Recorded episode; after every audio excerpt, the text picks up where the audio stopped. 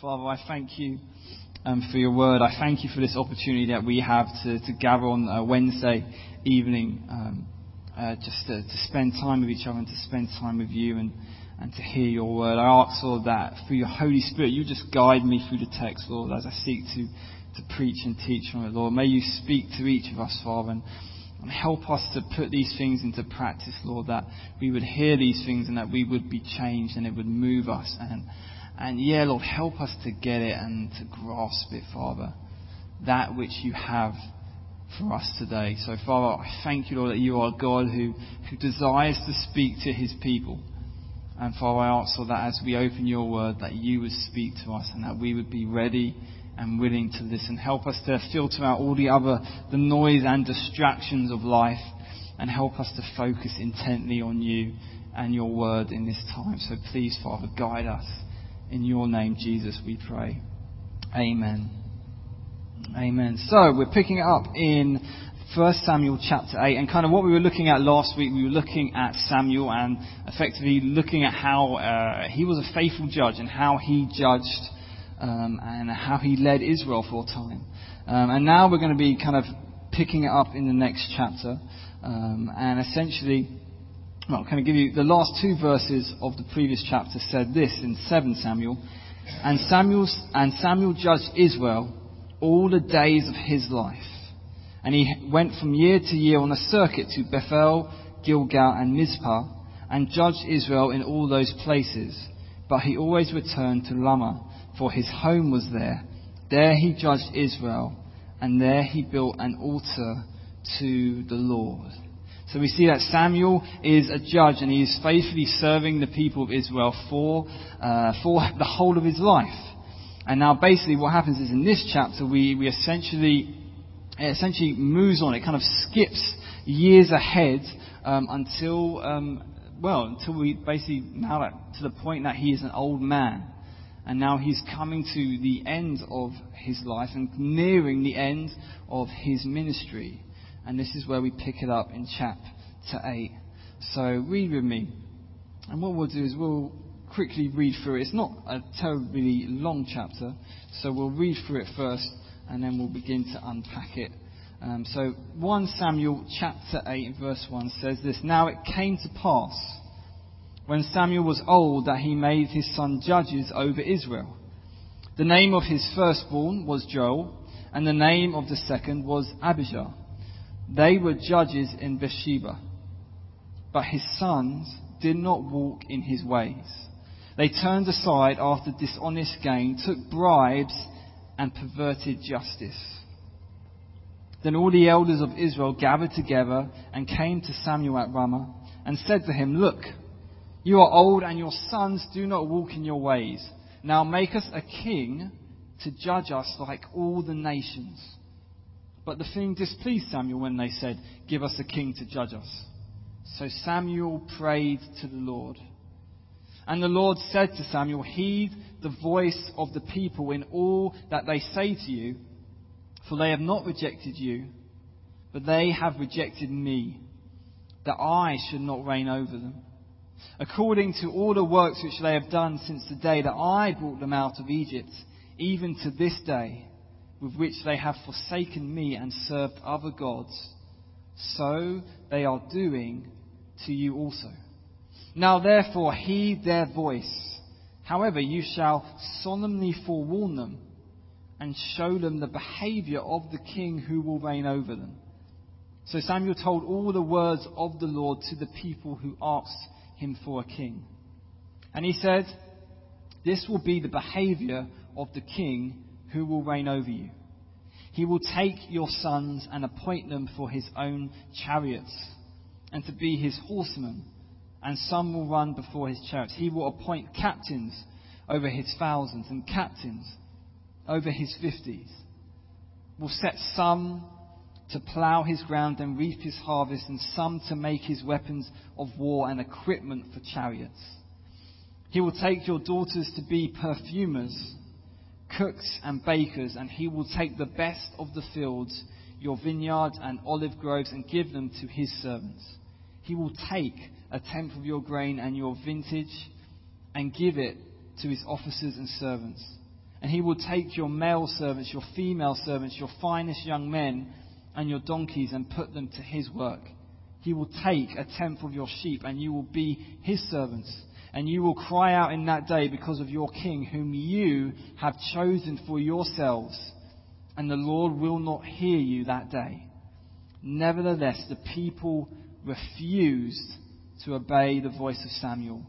And they said, No, but we will have a king over us, that we also may be like all the nations, and that our king may judge us and go out before us and fight our battles. And Samuel heard all the words of the people, and he repeated them in the hearing of the Lord. So the Lord said to Samuel, Heed their voice and make them a king. And Samuel said to the men of Israel, Every man go to his city. So in the very first verse, the scene is set. And Samuel is an old man. He, he has judged and led, led Israel for all of his life. And as he nears the end, he looks to the future and he decides who he's going to appoint. And he decides to choose his, his son, to appoint his sons as judges. And it says in verse 1, as we read, Now it came to pass when Samuel was old that he made his son judges over Israel. And his son was Joel and Abijah. And we do not know how Samuel came to his decision. And we don't really know much about Samuel or his relationship with his children, or, that matter of fact, with his wife. But we do know is that the decision that he makes, we don't know how he came to it, but we see that it, it was a wrong decision. We see that unlike their father, the children, the sons, fail to serve faithfully. And I, I, kind of, I appreciate Samuel's heart. We, I, we should have this heart. He has the heart to want to see his children serve. And it's a beautiful thing, even in my, in my own life, seeing, uh, even at my parents' church right now, being able to see three generations faithfully knowing Christ and serving that church a, a grandfather, a, a grandson, and a, and a grandchild. And that is something that, that we should desire, something we should be praying into and seeking. We should be seeking to instruct our children in the way of the Lord. Um, but as this, this text kind of brings home to us, um, a faithful father does not necessarily guarantee faithful children. Um, as it says in the next verse, in verse 3, but his sons did not walk in his ways. They turned aside after dishonest gain. They took bribes and perverted justice. And we'll come onto their conduct in a second. But first, we see uh, just because we, we've given our lives to Christ, it doesn't mean that our children will too. It is still their choice to make. Uh, and, and for, as I say, from the text, it's kind of unclear to, to know what his relationship was with his children. Um, and we don't know if he was a faithful father or if he wasn't. Um, but we, we know this that although we can't make our children believe, we can't force them to believe, we can live in such a way as to point them towards Christ, to lead them to Him, and at the very least, we don't become an excuse for them to turn away.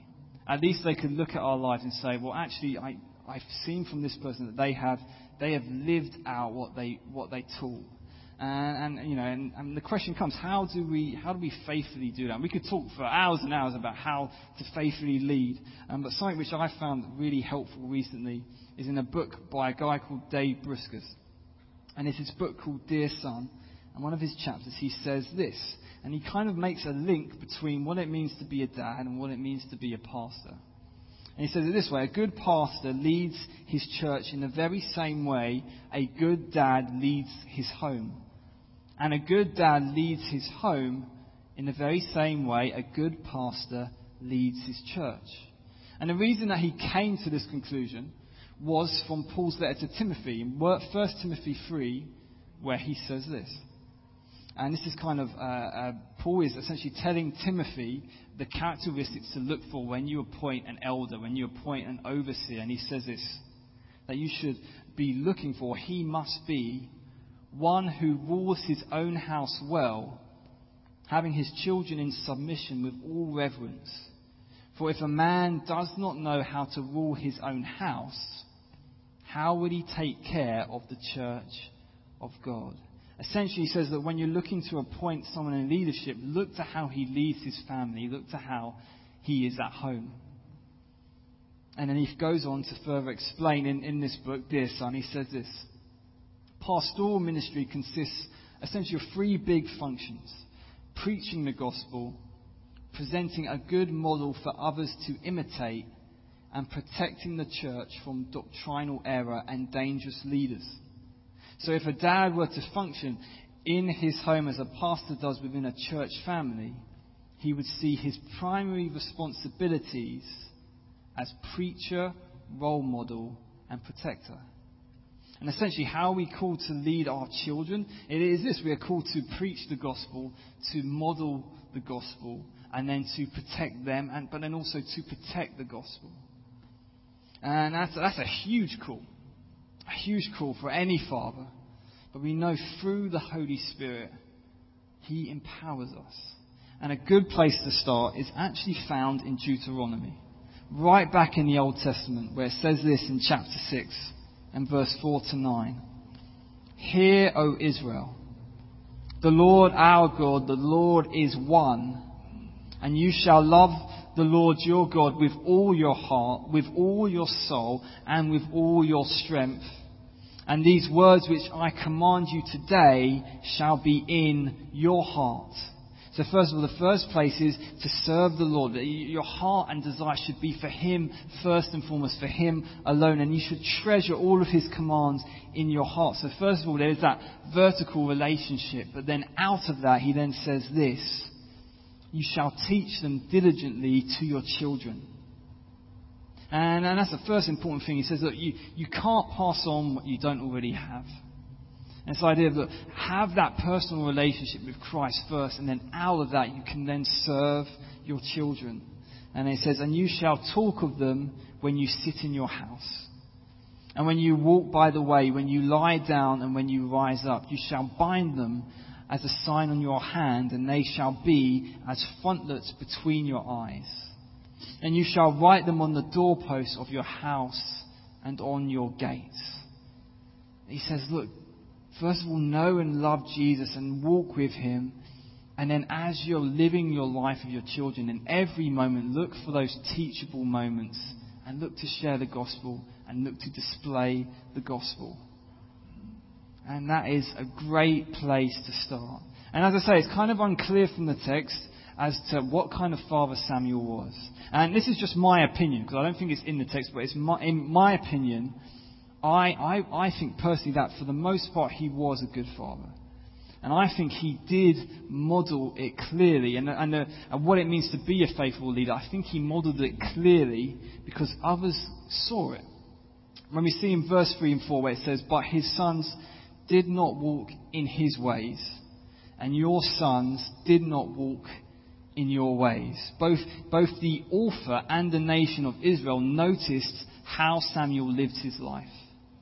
They noticed, the author and, and, and the people of Israel noticed that the way in which Samuel led was faithful and it was different to the way that his children were leading.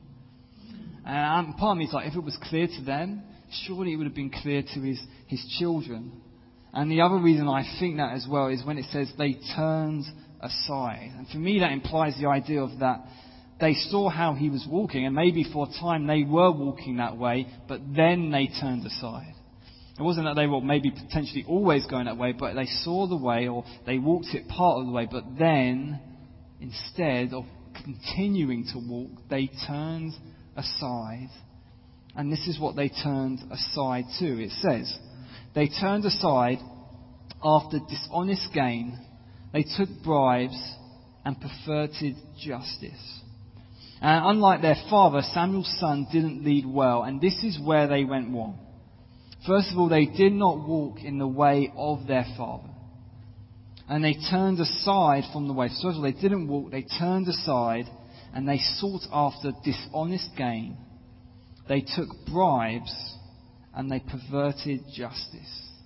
Essentially, they, they lived in complete rebellion against what God had called them to. And, and, and it's, it's so funny because we actually see, if we look in Scripture, and they would have had, they would have had this, that we actually see that God specifically tells them what it means to lead, what it means to judge. And it's as if they, they, they read the job description and decided to do the complete opposite. In Deuteronomy, Deuteronomy 16, he says, You shall appoint judges and officers in all your gates. And it says, You shall not pervert justice, you shall not show partiality, nor take a bribe, for a bribe blinds the eyes of the wise and twists the words of the righteous. Yeah, it's like as if they, they got the job description, and it's like, okay, this is what I've got to do. I've got to do this, I've got to do this, I've got to do this. And then they decided to do the complete opposite. And it's in clear rebellion against God. It's in com- clear disobedience to what He had called them to do and called them to be. Uh, and, and it's really sad because you kind of see a progression. And you see it this way. First of all, they turned aside from their father.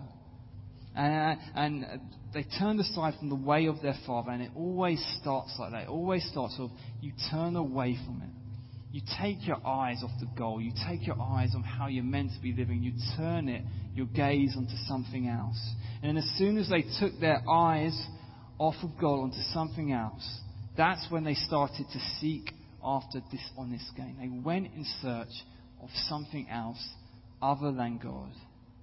And the result was they took bribes and they perverted justice.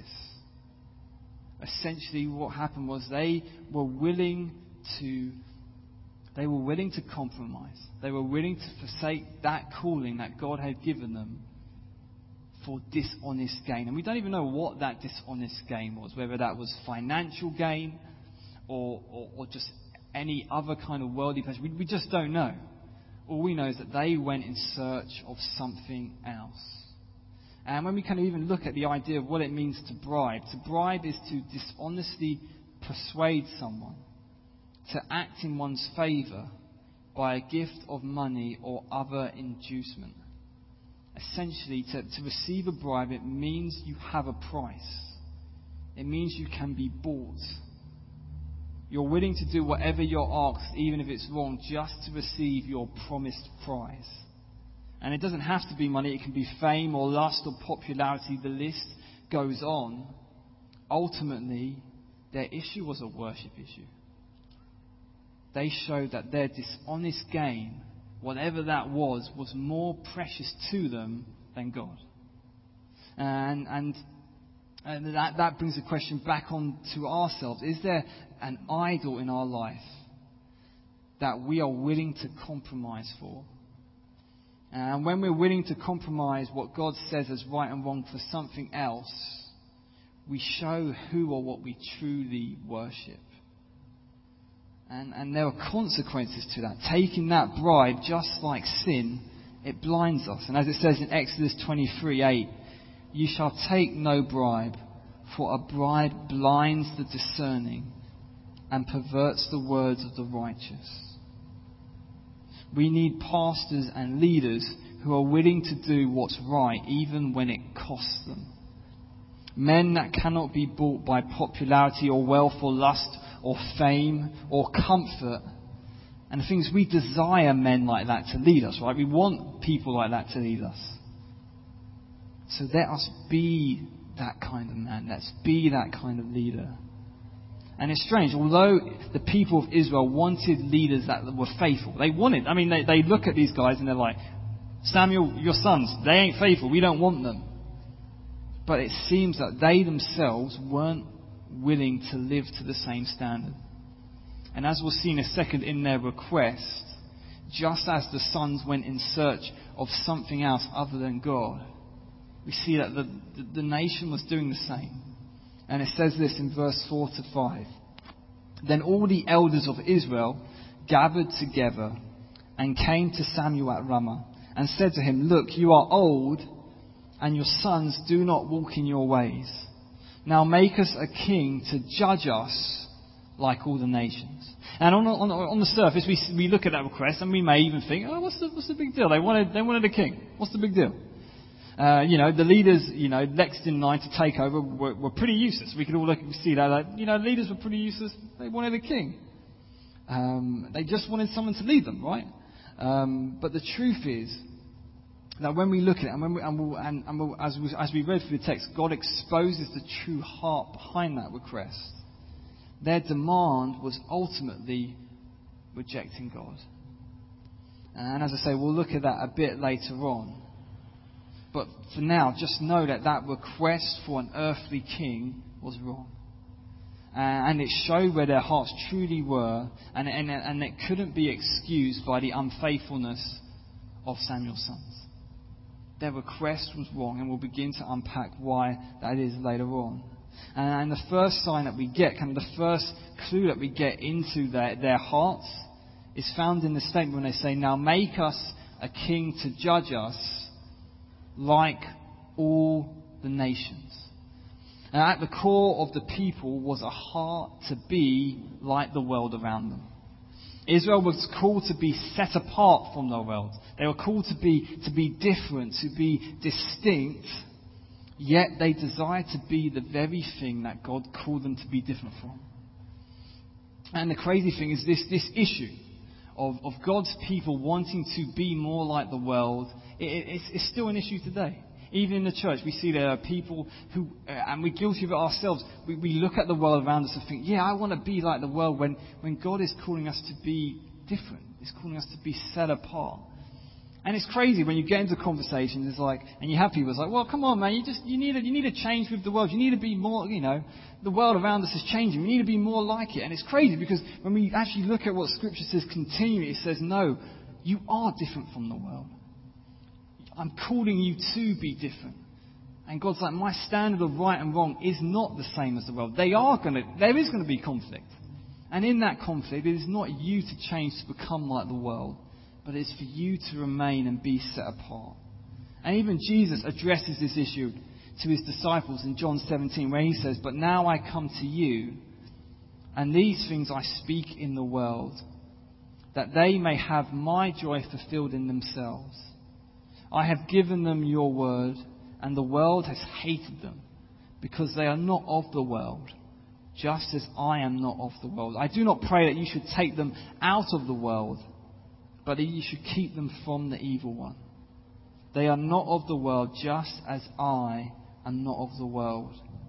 Sanctify them by your truth. Your word is truth. What the world thinks is right and wrong is different to what God says.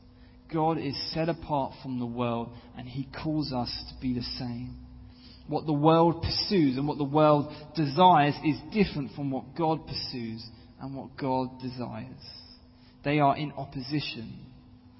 So, why do we keep trying to be like the world and change Jesus to fit our twisted vision? And it all started with Israel from that point. They looked at the world around and said, I want to be like the world. And this is what Samuel's response was. The thing displeased Samuel when they said, Give us a king to judge us. So Samuel prayed to the Lord. Samuel is upset by the request, it displeases him. So what does he do? He prays. He goes to the Lord and he asks for God's opinion on the matter. He's like, Lord, they, they had this request. I, this, this is hurting me. What, what, what's going on? And this is how God responds. And, and ultimately, this, this always comes to what is, God view, what is God's view on the situation? We may have our own opinion. The world will have its own opinion. But the most important opinion is God. What does He say about the situation? What does, is He saying it's right or is He, he saying it's wrong? And how does He say we should respond? And this is what God says to Samuel. And the Lord said to Samuel, Heed the voice of the people in all that they say to you, for they have not rejected you, but they have rejected me, that I should not reign over them. The truth was that Israel already had a king. And we've kind of looked at it a bit this, this before, even a couple of weeks ago on Sunday when we were looking at some of the events ahead of this. The issue wasn't that, Israel didn't have a king, but was that they didn't recognize their true king. God was their king. God was their king. And yet instead they wanted an earthly king. And in the process they rejected God. They wanted someone else to reign over them, and they chose a lesser king. Who do you want to reign over you? Do you want it to be God, or do you want it to be someone or something else? If the answer is someone else, you've rejected God. Is Jesus truly the king of my life, or have I settled for a lesser worldly king? And God exposes their sin, but then he also encourages Samuel. And he says to them, They haven't rejected you, Samuel. It's me they've rejected.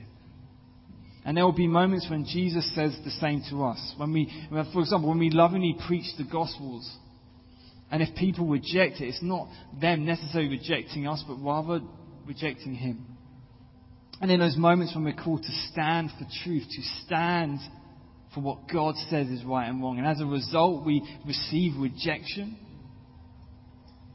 God comes to us and says, Look, they're not rejecting you, they're rejecting me. Their issue isn't with you, their ultimate issue is with me. They may lash out of you, but their true problem is with me, and that's who they need to reconcile with. And that's what we see here. But then God continues, because this isn't the first time that Israel has done this. This isn't the first time Israel has been guilty of rejecting God. And he says this in verse 8, and this is still the Lord speaking to Samuel. According to all the works which they have done since the day I brought them up out of Egypt, even to this day, with which they have forsaken me and served other gods, so they are doing to you also. At the heart of Israel was an issue of idolatry and they had repeatedly turned their back on God and worshipped idols. And this issue isn't, isn't unique to Israel. Uh, idolatry is still rampant today. And we, we, may, we may not bow down to, to carven images, but the things in which we bow down are still just as real and still just as powerful and still just as sinful. And uh, in, in, his book, Tim Keller, um, in his book Counterfeit Gods, he, he gives us some questions to to kind of flesh out and to helpfully and, and define what idolatry is in a very helpful way. And he says it this way, and I've shared it before, where he says this Anything, an idol is anything more important to you than God. An idol is anything that absorbs your heart and your, eh, your imagination more than God. And anything you seek to give you what only God can give. And whatever you look at and say in your heart of hearts, if I have that, then I'll feel my life has meaning. Then I'll know I have value. Then I'll feel significant and secure. Anything that becomes more fundamental than God to your happiness, meaning in life, and identity. In light of these definitions, are there any idols in our own lives? Are we guilty of choosing a different king? And, and, and the truth is, you cannot do both. It's either one or the other. You either forsake false gods and serve the true living God, or you forsake the true God in search of someone or something else. And there are always consequences for choosing a different king which God continually warns us of. And he, he says this in verse 9. Now, therefore, heed their voice. However, you shall solemnly forewarn them and show them the behavior of the king who will reign over. God comes to Samuel and he says, Look, look, okay, I'm, I'm going to heed the call, but I want you to go to the people and forewarn them. I want you to clearly present what this choice will result in that they will have no doubt that what this choice will be. He says that I want you to show them the consequences of when they choose a lesser king. And then we see Samuel. He, Samuel is obedient. He returns to the people and he warns them. And we see this in this long discourse. And he says in verse 10 So Samuel told all the words of the Lord to the people. who asked him for a king, and he said, This will be the behavior of the king who will reign over you. He says, Look, this, this is, if, if, you, if you make this choice, if you go down this path, if you choose this king, these are what the consequences are. And then he goes on, he says, This king will take your sons. And then further along, uh, well, well let's continue reading actually. He will take your sons and appoint them for his own chariots and to be his horsemen and some will run before his chariots. He will appoint captains over his thousands and captains over his fifties, will set some to plough his ground and reap his harvest, and some to make his weapons of war and equipment for his chariots. And he will take your daughters to be perfumers, cooks, and bakers. And he will take the best of your fields, your vineyards, and your olive groves, and give them to his servants and he will take a tenth of your grain and your vintage and give it to his officers and servants. And he will take your male servants, your female servants, your finest young men and your donkeys and put them to his work. He will take a tenth of your sheep and you will be his servants. And you will cry out in that day because of your king, whom you have chosen for yourselves, and the Lord will not hear you in that day there is a recurring phrase throughout that discourse. And maybe you picked up on it. A recurring phrase where he says, He will take. He will take and he will take. Our false king will always fail us and will always leave us empty.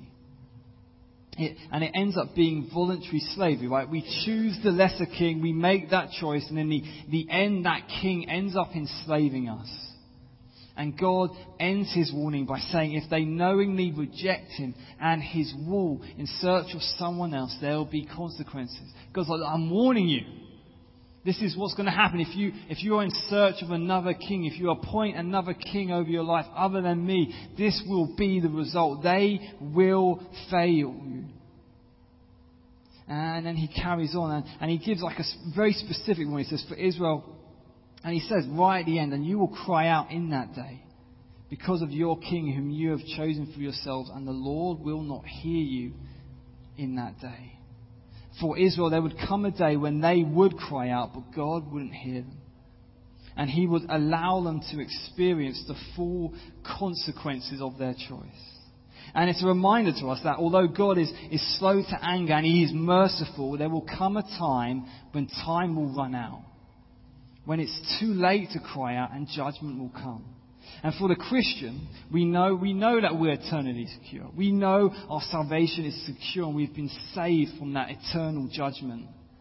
But there will be times when if we're not quick to repent, we may feel the full weight of the earthly consequences of our actions. And then we see this play out. That's just, that's how it plays out for us. This is how it plays out for those who aren't believers, for those who don't believe who have not put their trust in God, there will come a point where time, time runs out, where we die and it's too late. And, it, and, and we, we need to be wary of that. If, if that is our position, we, we need to give our lives to Christ now. Because we don't know when it could end. And, and as Peter says in his letter regarding this, the Lord is not slack concerning his promise, as some count slackness but is long suffering towards us, not willing that any should perish, but that all should come to repentance. God's desire is that you would come to repentance. He's not slack. Judgment is coming. So do not take the, the time He's allowed for granted. Don't take that for granted. And it reminds me of the account of Noah. And having a, the opportunity of doing it with the kids on Sunday was quite cool, actually. Um, we even got to build an ark, which is always good fun. But just reading up on it, I was uh, just it, it, just kind of just reminded and kind of listening to a couple of sermons and just reminded that how God could have easily have built the ark overnight. God could have done that a miracle and literally been like Noah, bam, here's your ark, get in, flood's coming. But as we kind of read it, it he allowed Noah to take years and years and years to make it literally decades and decades to make it. Why? Because he desired for those around to repent. And you, and you just get the idea of God being like, man, one more day, just give them one more day. Maybe today will be the day that they will repent. And you think about the amount of time He gave them, and yet how they took that time for granted and they failed to listen. And, and, and just that thing of, man, just one more day. I just want to give one more day, one more day. Maybe today will be that day that they turn, that they repent. But in the end, as we saw with Noah, they just wouldn't listen. And eventually the door was closed. Repent now before it's too late. And for the unbeliever, repent before you face eternal and lasting judgment. And for the Christian, repent before you face the full consequences of your sin. And even see it in the lives of Christians. There are moments where, where, we, where we don't fully reap the consequences. As if He gives us kind of a grace period. And you're like, why does He do that? Because He wants us to turn. Because He wants us to repent without having to bring on judgment. Even as believers, if we continually walk away from Him, there will be those moments that, that kind of, it's as if a grace period where, where God's like, look, I'm, I'm, I'm holding back the full consequences because I want you to turn. I want you to repent. Man, it would be so much better, so much easier if you just turn now. And see that there will come a time when that time's up. And we see that when that judgment comes. But as we looked at a couple of weeks, as I quoted from a guy called J.D. Greear, any judgment before the ultimate judgment is mercy because it can wake you up before it is eternally too late. And we can see that even as Christians, there are moments that even when we are so slow to repent and that judgment finally does come, that earthly judgment, the earthly consequences, that God is still faithful. And that actually, when we then look back at those events, we're like, actually, no, that was grace because I was completely out of control. And the only way He could stop me was to bring about that judgment. So the question is, as we look at the text, how do the people respond? I mean, Samuel makes it clear. He's like, this is what will happen. These are the consequences. And this is what happens. Verse 19, nevertheless, the people refused to obey the voice of Samuel. And they said, no, but we will have a king over us, that we also may be like all the nations, and that our king may judge us and go out before us and fight our battles. Despite God's plea, despite God's warning through Samuel, the people refused to listen. They were completely driven by a desire for, for a different king. They just wouldn't heed the warning. And have you ever had that? You ever had those moments where you you see a friend turning aside you see them going in that direction, and, you, and, you're, and you're warning them, you're pleading, you're like, no, you do not understand the, the path you are taking. And, and we see there are moments where even as Christians, we're, we're so consumed by that other king that we just won't listen to reason. And they just wouldn't hear. And in those moments when we're pleading with, our, with other believers, God knows our pain and God feels it even more deeply than we do. Because it is Him that they are ultimately rejecting. And as we looked at, as I said a couple of weeks ago, all the things that they sought for in a king were meant to be met by God. And what were these things? and as we looked at, as I say, we looked at a few weeks ago um, when we went through uh, Samuel 12 on a Sunday, they wanted a king to be or rule over them. They wanted a king to judge them, to go out before them and to fight their battles. The point was these things were meant to be fulfilled by the one and only true King God. Are you looking to someone or something else other than God to be over you in the place of ultimate authority? To determine what is right and wrong for you, to lead you to fight your battles for you. And in your life, come uh, and, and in our lives, does is does it come, do all these things come from the true and living God or a false and lesser God? And, and, granted, God can use people in, in different ways to do these different things in different levels, but is He the ultimate in all those areas? Is Jesus my ultimate authority? Is Jesus my ultimate morality? Is Jesus my ultimate guidance? Is Jesus my ultimate strength? As the true king he should be, or have I chosen another lesser king? And then the chapter ends and the people make their choice. And it says this in verse 21. And Samuel heard all the words of the people, and he repeated them in the hearing of the Lord. And so the Lord said to Samuel, Heed their voice and make them a king. And Samuel said to the men of Israel, Every man go to his city. The choice has been made. And despite the warnings, the people refuse to listen to God. They reject him and his word and set into motion the chain of events which we will see unfold throughout the remainder of this book. But then we see throughout the history of Israel, they would have both good kings and bad kings. But no matter the quality of king, none of them were sufficient. And we see. There were moments where they actually had some half decent kings. They had good kings, but then there were many times where they had bad kings. But no matter the quality of the king, they were never enough. They were never sufficient. And even the faithful ones, even like David at times failed them. They were in need of a greater king. They were in need of the true king. And, and even just thinking about it as preparing, it's, it's crazy to think, but the very same king that Israel rejected in this chapter is the very same king who would one day become a man, who would take on the role of a servant, and where every other king failed, he would succeed. And this is the same king who willingly went to the cross and died for the sins of the very people who rejected him. And this is the same king who rose again on the third day, conquering sin and death.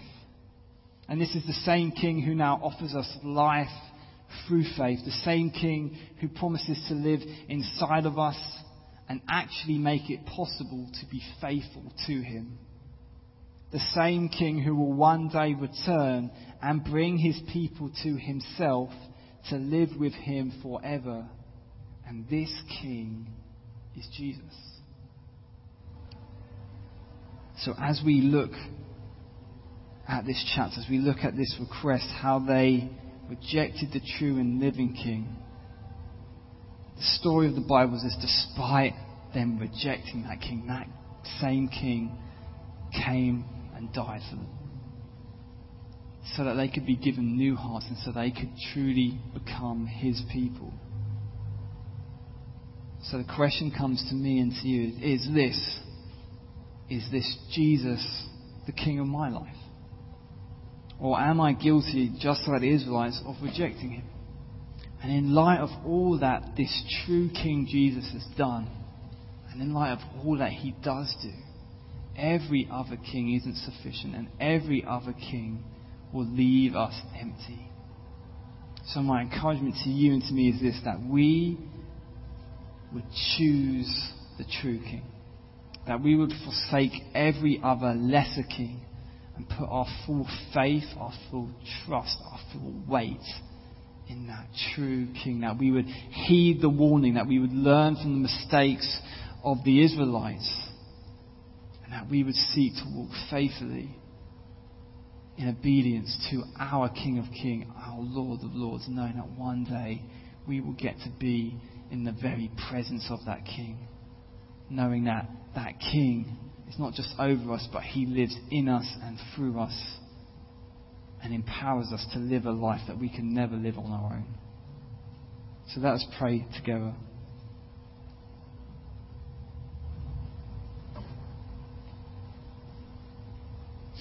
Father, I thank you for this chapter, Lord, and I thank you, Lord, just for the example that the Israelites are to us. And Lord, it's, it's so easy to kind of look back and be like, ah, look, look at those Israelites. I mean, how could they be so foolish? But the truth is, we, we, we are guilty of being just like them. And Lord, if we are in that place today, Lord, forgive us, Lord. Forgive us for the moments where we've chosen a lesser king. Lord, we, we repent of that, we forsake that, and we want to turn back to you, Lord, and worship you as the true king. And Father, I thank you, Lord, that, that despite their rejection of you, despite our rejection of you, you continue to be faithful. You continue to pursue us. You, you continue to reach out to us. So, Father, our prayer is that we would see you and, and, and treat you and respond to you as the true King of our lives. That we would forsake any other, every other lesser king, every other idol. We would forsake them and instead run full on to you. Lord, we invite you to be the King of our lives. And we ask you by your Holy Spirit, enable us to live a life worthy of that calling. May you work in us that we would be obedient to you, our King of kings and our Lord of lords. So, Father, we invite you once again, come be the King of our lives. In your name, Jesus, we pray. Amen.